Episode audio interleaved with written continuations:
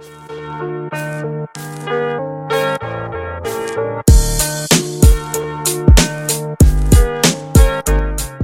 brethren, rejoice. It is I, Vince Carter, your host, and we are here to talk about hoops today. And before we do all that, you know what? We got to get out the way. We got to get all the social media and uh, all the promo stuff out of the way first. So we're going to go ahead and do that. Um, first and foremost, if you are new to the podcast, welcome. We're happy you're here.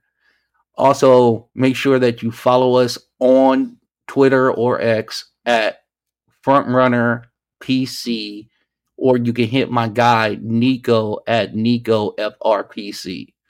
We also have a YouTube channel, Frontrunner Podcast Collective. The pod basically funnels some of the YouTube content. Usually, what is not on the podcast ends up in the clips. So if there's something like some stats or whatever the case may be, usually they won't end up on the YouTube clip. And then you would have a situation where you'd be able to read it and follow along with the pod that way as well. So make sure you get up on that. We talked about uh, the social media of it all. And also remember, um, when it comes to the podcast, be a friend, tell a friend. Um, the only way this podcast grows is through your involvement and telling people about it. Okay, we do not have a budget for advertising as a yet, so keep that in mind.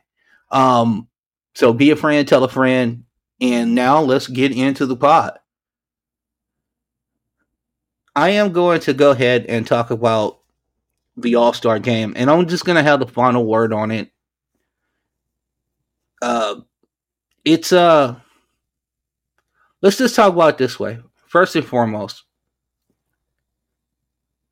you as a you as a fan are going to complain about it because you like basketball, right?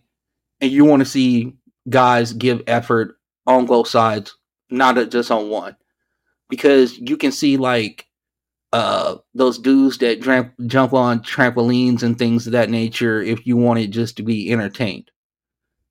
Okay? I think you wanted to see a basketball game and clearly you didn't.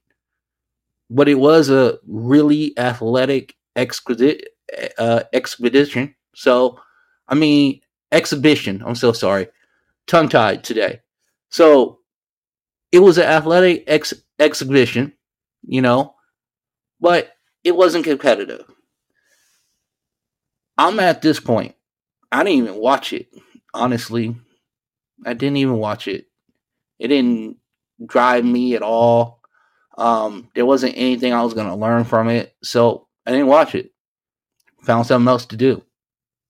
Now, the other thing that I want to get to when it does come to the All Star game, to all the Kobe disciples out there.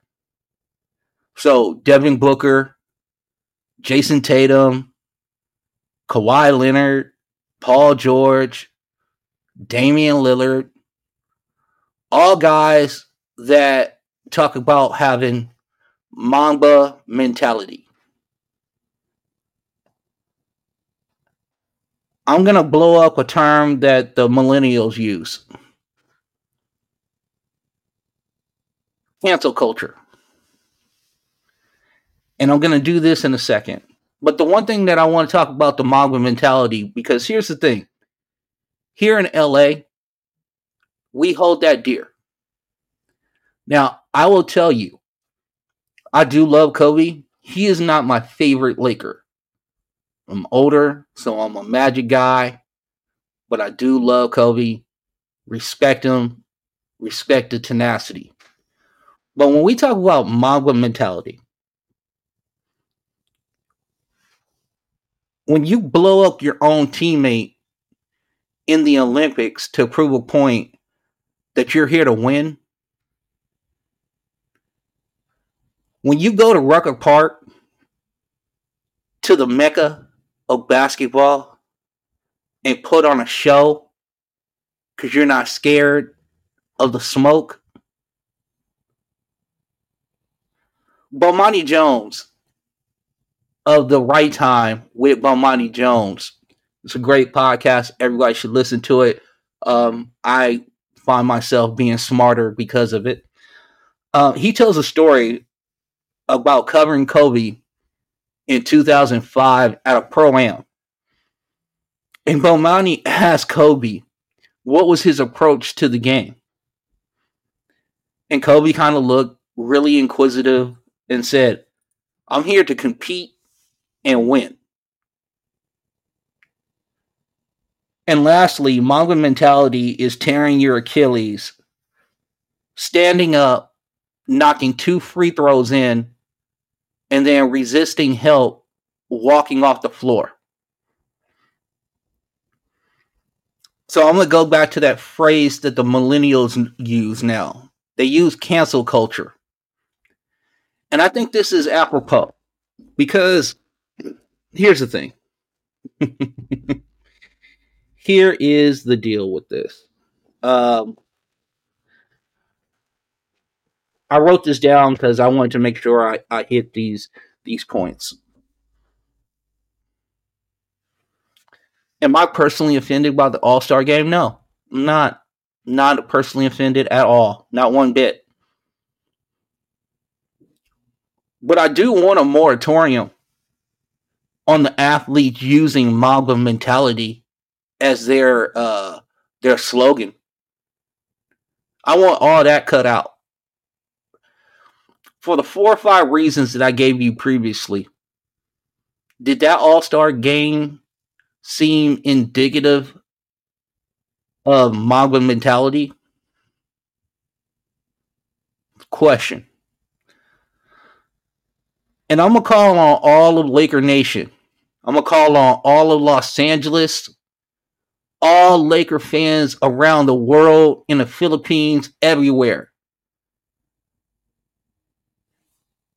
You know, even some of our famous uh, constituents of Laker Nation. So I'm looking at O'Shea Jackson Jr., his dad, Ice Cube,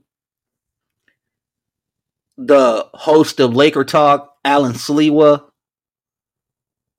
Rob Pelinka, the former agent of Kobe Bryant, the Kamenetsky brothers who do Locked On Lakers, good job.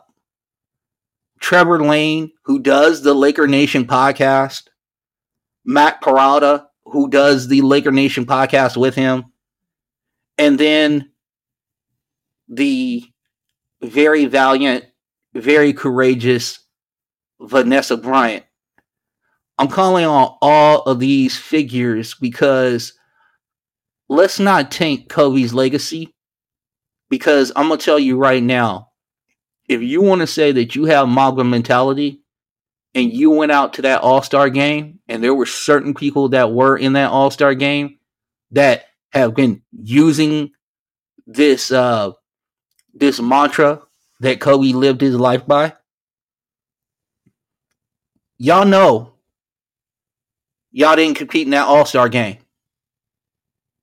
And you know that's what Kobe Bryant was absolutely built on. He was built on competition. Here's the thing all the All Stars have tremendous talent. I'm not taking anything away from these guys. They do incredible things and they delight fans, millions of fans every night when they step on the court. They do things that make my jaw drop all the time. But that lofty, lofty air when you say Mamba mentality, that's for uh that's for a specific type of person. Okay? Um, when you invoke the name of Kobe Bean Bryant, it means something to us Lakers fans. We can be very protective. And we're going to be particularly protective now. Now that we got the statue and there's a couple more coming, we're still going to be very protective of Kobe.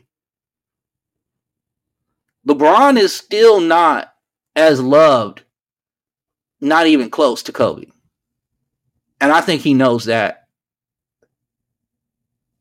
But when it comes to this particular phrase, it came with a cost. And I think that's the other thing that these athletes like Tatum and D Book and Kawhi Leonard and all these other cats that invoke Kobe's name, it came with a price. Kobe was maniacal in his preparation. Kobe maintained and pushed his body to limits to physical limit limitations with crazy workouts that started at 4 4:30 a.m. all the time every day. Friends? Nah. Kobe was too busy digging up intel on you to use during the game to gain a competitive edge. That's the links that you have to go to to use the phrase Mamba mentality. So I want all the Kobe disciples out there to look yourself in the mirror and ask yourself, would Kobe have done this in the All Star game? Just thought. All right, we'll get to our uh, regular scheduled programming here. I just uh, I had to get that off because I was, like I said, I didn't even watch the game. I heard everybody's cries on it, and I just thought I would weigh in. And we have, and now we can get back to what all we need to talk about. Um, the thing that we were going to lead off the show with was this. We are now two full seasons removed from the Sabonis for Halliburton trade. Now, this is February 9th, 2022. What was going on in your deal at that time? What was going on in your deal? What, were you were you uh putting the Peloton on offer up because we were coming out of the pandemic? Or you were were you locked into Oscar snubs? Lady Gaga, Jared Leto, Spider Man, No Way Home, you know, the hot button topics of the day. So February 9th of 2022 is when the Sabonis for Halliburton trade went down. So let's give you the particulars. The Indiana Pacers received Tyrese Halliburton, Buddy Hield, and Tristan Thompson in that deal. I forgot Tristan was in that deal, actually. And then Sacramento received Domantas Sabonis, Justin Holiday, nice little wing, and Jeremy Lamb. I always thought he would be something more. Jeremy Lamb. He was like six foot four, six foot five, bouncy. The stroke looked pretty good. It just never clicked, huh? Wonder what Jeremy's doing now. Have to look that up. Maybe that'll be on uh, next week pod. We'll do a we'll do a where it where in the world is Jeremy Lamb? And they also got a second round pick, which turned out to be Arkansas's Jordan Walsh, which they traded to the Boston Celtics at the time. Sabonis has been absolutely awesome. He's been a abs- he's been completely everything they could have possibly imagined. He's a complete monster on the boards. He's almost averaging a triple double.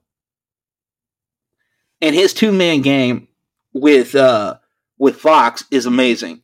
The splitting up of Halliburton and De'Aaron Fox, I will say that was the right move because both guards have flourished since they've been split apart.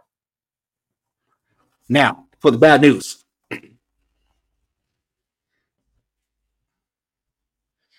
Again, let's give some more flowers to Sabonis. Sabonis has been nuts. I mean, he's um he's just he's the one thing about Sabonis is that you know that he's going to be able to get you into a pretty good shot. But the problem is, is that there's a ceiling with Sabonis. He's a big, and unfortunately, Keegan Murray, second year out of Iowa, helps, but isn't a bona fide rim protector. You need to have a really like long arm pterodactyl type big next to uh, Sabonis that could probably knock down an outside shot. And you say, well, he was in Indiana with Miles Turner, but Miles doesn't knock it down at the rate that you kind of need it to be knocked down at. Where with Halliburton, you're seeing huge leaps of growth. Okay. Uh, one of the one as a facilitator, he's had 11.7 assists a game this season. Okay, now here's the deal. I want to I want to give you some clarification of where he's come from and where he's at right now. Okay, so per 36, the last year in Sacramento, he averaged 12.1 field goal attempts a game. This year, 17.8. Last year in Sacramento, 5.7 uh, field goals made, 8.8 field goals made this year. Three point attempts, 5.2 his last year in Sacramento, 8.9 this year. Free throw attempts are also up 2.5 last year in Sacramento, 4.1 now. Now, we got a little we got a little nerdy with this. His assist percentage his last year in Sacramento was 34.1. His assist percentage now is 49.8. So, one out of every two passes basically. Here's the here's the best part. His turnover percentage his last year in Sacramento was 16.7. His turnover percentage now is 12.0. So the volume has increased, his load has increased, his workload has increased, and the ner- numbers are still flourishing. He's even gotten more efficient. I mean, I don't I don't know what you do. He's cut down on the turnovers. He's become more efficient. He's an all-star. And now he's in that all NBA range. Now you can say that Sabonis is in that all in that all NBA range, but let's be honest, if Embiid isn't hurt and others play to 65, is he gonna make it as the big as an all NBA, even with the stellar numbers that he has? Is he gonna make it? It's a question. Indiana, this trade deadline um, sends Buddy Hield away to Philadelphia, so they're getting more off of this deal. So they sent Buddy Hield to Philadelphia in a three-team deal that netted them Pacers 2024 second round pick and 2029 second round pick. Um, which is also helpful to the developmental path of Ben Mathurin and also Andrew Nembhard. Keep that, those in mind. Now that 2024 pick is a Raptors pick. Now they're they're struggling a little bit. And the 2029 pick is the Trailblazers pick, so hopefully they can get on the ball. And that 2029 pick is not that great, but right now doesn't look good. But we got a little time before 2029. So again, you're you cleared the way. Now that Buddy Hield is not there, you cleared the way for Ben Mathurin, who needs some more development He's still kind of a black hole, but he gets buckets. We know that. We do know that that man can get some buckets. And also, Andrew Nembhard is just a connector on that team. So, you freed up more time for better defenders. Um, the scoring punch, you might lose a little bit on the three point line with Buddy because he was such a volume three point shooter. But other than that, you're, it's not a, you're actually probably net gain when it comes to that. Now, I also want to talk to you a little bit about Halliburton in this way. So he was on the JJ Redick podcast, and this is what he said. I'm studying Buddy Hield's uh, role as a screener for Pascal Siakam to help free him to get get going downhill going to the basket. Okay, so basically he's talking in his interview about watching film how Buddy used the screen game to get Halliburton open and to get himself open in the pick and roll game that they used to use because Buddy Hield was the screener in that. Now, he says it's also to combat the blitzes that have become more uh, more present against uh, against me. So he's understanding where he is. He's understanding that people are trying to get the ball out of his hands, and he's now saying, "Hey, we got to figure out an action to counteract that." So when I start getting blitz, I'm gonna give the ball up and go screen. And now that he has Pascal Siakam, another ball handler who can make the right passes and also knock down a shot, a open shot, or roll to the basket. I mean, their offense should even be more devastating. I just think it's going to take time. So Indiana wins that trade by a landslide. Halliburton will be a top five player in this league. Uh, as brilliant as Sabonis is, all third NBA, maybe all second, if everything breaks right but without a expand expansion to his range, or which is impossible, some sort of Alperen Sengun growth spurt at the age of 27, I think that uh, ceiling is capped for Sabonis. Uh, Pacers head coach Rick Carlisle already has turned the offense over to Halliburton um, in his first full season, and now with one of the most potent offenses in the NBA with Halliburton at the helm. So you're looking at a guy that basically now runs that offense. He's calling the plays out there. What, 24, 25? Oh. Pacers got a good one for a long period of time. So, I mean, all this to say is basically, I know that my my people in Sacramento will be really upset with me. How dare you? You know, this dude's almost averaging a triple double. He should have been an all star. He was snubbed. But that should tell you something, right?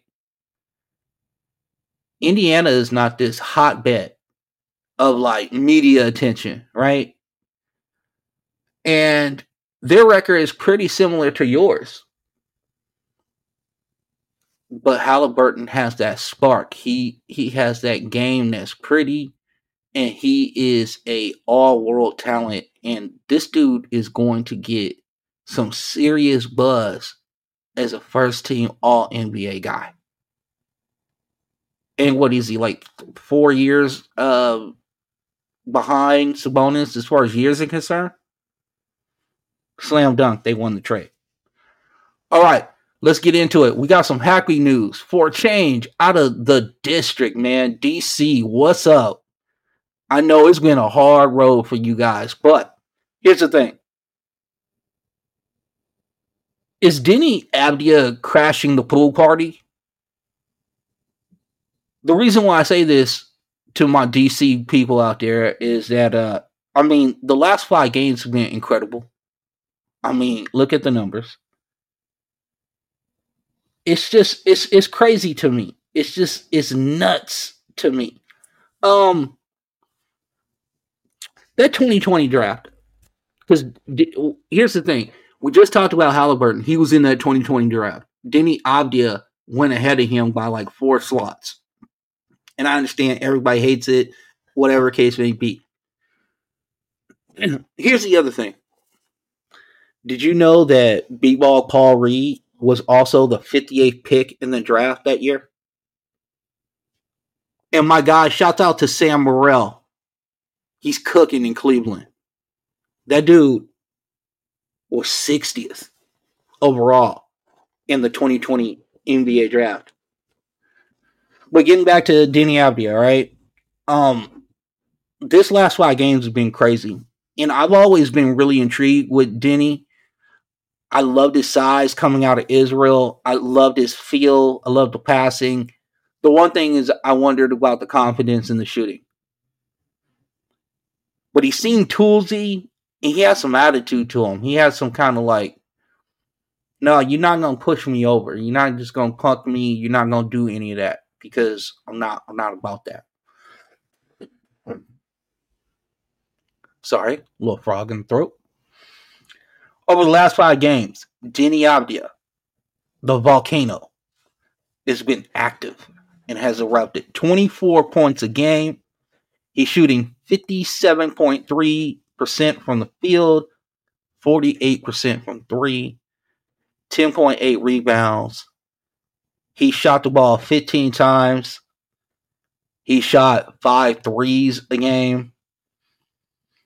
And he hit, is in had 1.6 offensive rebounds, which is pretty good, man. Pretty good.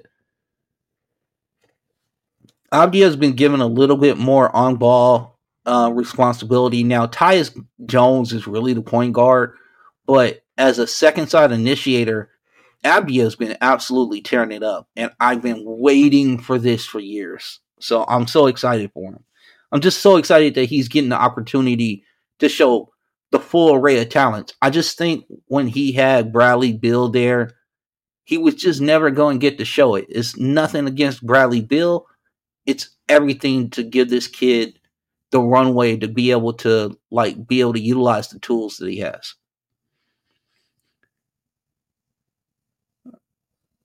Avdija is given more on ball responsibility. He's being rewarded with better shot selection 3.1 three point field goal attempts for his career this year is 2.8. So he's actually shooting it less as far as the shot attempts, as far as that's concerned. Um, he's also averaging a full assist more per game than last season 3.8.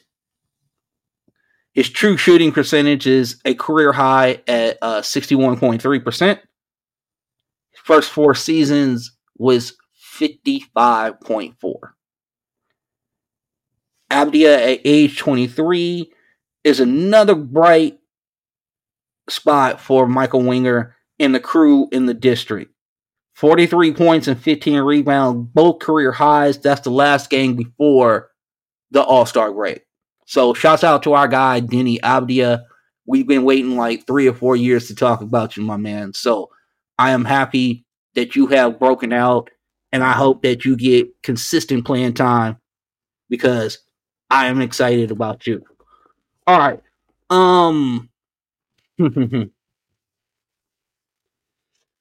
I want to leave it on a down note or do I want to go out like this? Nope, we're going to talk about it. Okay. So everybody's gone over this with a fine tooth comb.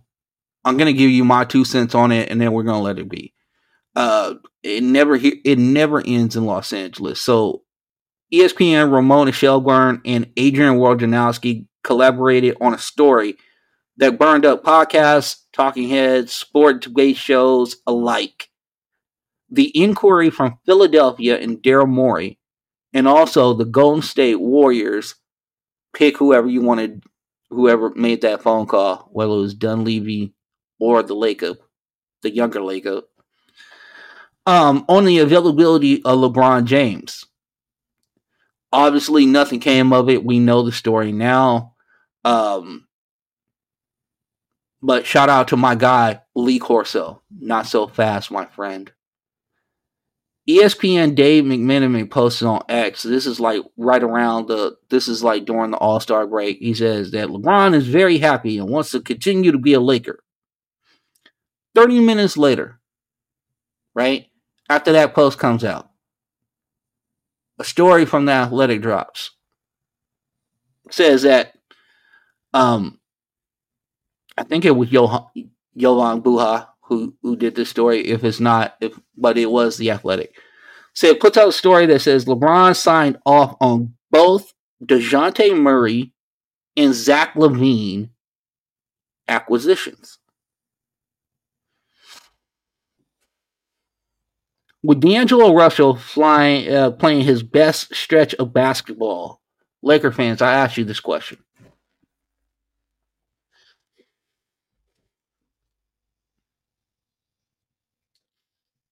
Do you really want to do this anymore? Are you ti- are you tired of the yo-yo yet? Are you tired of the twists and turns of this reality show soap opera. I'm I don't know. Here's the thing. LeBron James is powerful enough. Why would you even let that come out? Drama, clicks, or whatever else you're thinking about, I, I just don't understand. If you can't imprint imprint yourself as a factor as a title contender, I guess staying firmly planted in the news or rumor cycle, um, or the basketball zeitgeist, maybe that's a win for you. I don't know. Cool. Three more months of spec- speculation and scrutiny of LeBron and his teammates. Which one will be put forth as tribute and sacrifice for the impending shadow superstar that is coming to LA? Supposedly, the sh- the shadow superstar is Trae Young. All right, so we all know all that. I said before, and I'll say it again. I just want LeBron to decide whether you're going to go ahead and are you going to buy in, man? I mean, we got like 26 more games. Oh, by the way, he's not playing tonight ankle. Played in the All Star game. Ankle. All right. We had a little Duke on Duke crime. Okay. Um, this would have never happened if Coach K was still roaming the sidelines at Cameron Indoor Stadium. Coach K might need to do an intervention between these two. JJ Redick said on first take in his appearance, who played for Doc Rivers and also with Austin Rivers in LA for the Clippers, had a vigorous and scathing criticism for his former coach. He says, There's always an excuse with this guy. Taking over for a team middle of the year is hard, just like being traded as a player is hard. how you lose to Memphis with G League and 10 day guys starting. and then over the weekend take credit for uh, Harden going to the Clippers. He said there's no accountability with this guy. That was JJ Redick's words on first take. Now, Austin Rivers has a podcast. It's on the Ringer Network. It is called Off Guard. And Austin back, but this was actually on, on ESPN. Austin back has said to JJ Redick, he said, JJ had his best best years under Doc uh, with the Clippers. Austin says that he it's a little bit weird. I don't know if there is some tension or frustration over his role or being pulled in the fourth quarter for defensive purposes. Austin praised Redick on his career and his ability to shoot the ball. Now, Pat Bev chimed in and said, um, the most on brand thing Pat Bev could say. His statement was taken up for Doc Rivers was um, Doc Rivers saved JJ Redick, Redick's career. Listen, Doc Rivers has had a long-standing reputation to win over star players. Much of that reputation was built in Boston, where Doc got along, got his long championship with the Celtics. In the decade plus since, there have been regular season success, but heart-wrenching disappointment with 3-1 leads being blown in playoff series. We all know through up until now.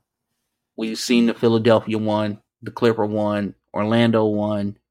He has an excuse for all of them. I'm not saying they're not plausible. I'm not saying it's not squarely his fault.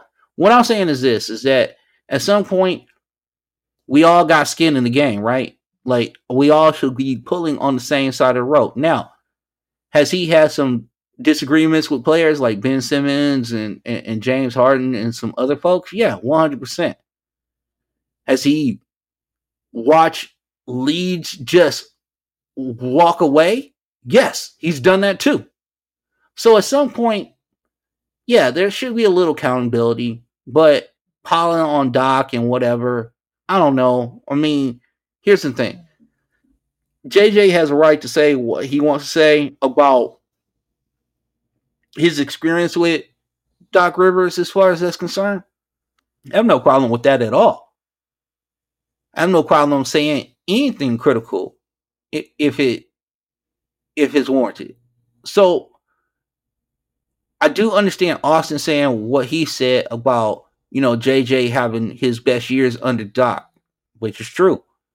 It still doesn't still doesn't define the point of what JJ actually said. These are all things that Doc did. You know, these aren't things that JJ is just pulling out his butt or ass, however you want to put it.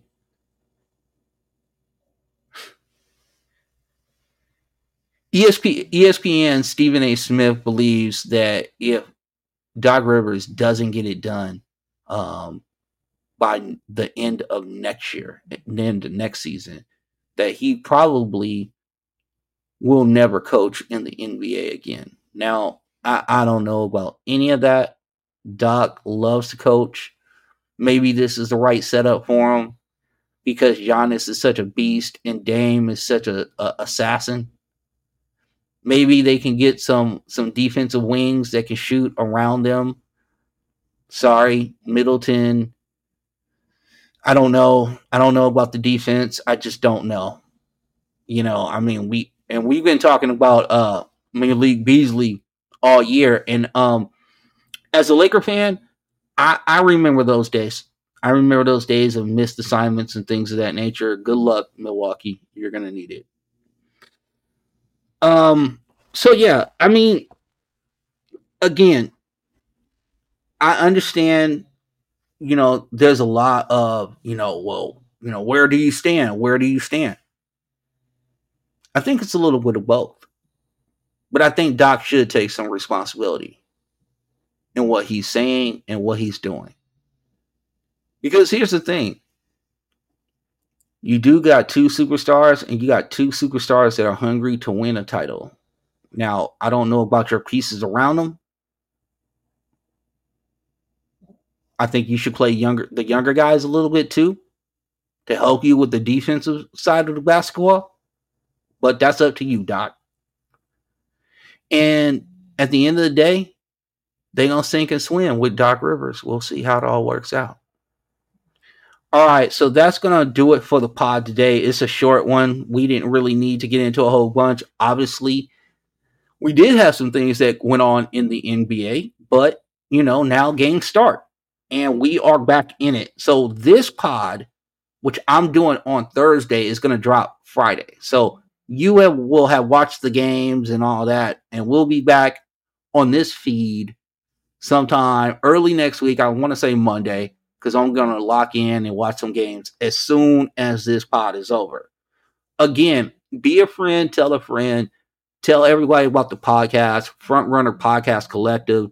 Um, I I would appreciate it. Nico would appreciate it. Uh, Keyshawn, who joined the podcast uh, last in the NBA Roundtable, and if you have not listened to that pod, please do yourself a favor and go back and listen to that pod. I think it's some of our best work. I'm very proud of it. So I'm going damn sure promote it. Uh, again, follow us on X or Twitter at FrontRunnerPC or at Nico FRPC. And then make sure you get on YouTube at Frontrunner Podcast Collective. All right, you guys have a great weekend. We'll see you back on this feed Monday. And as always, stay and be easy. Peace.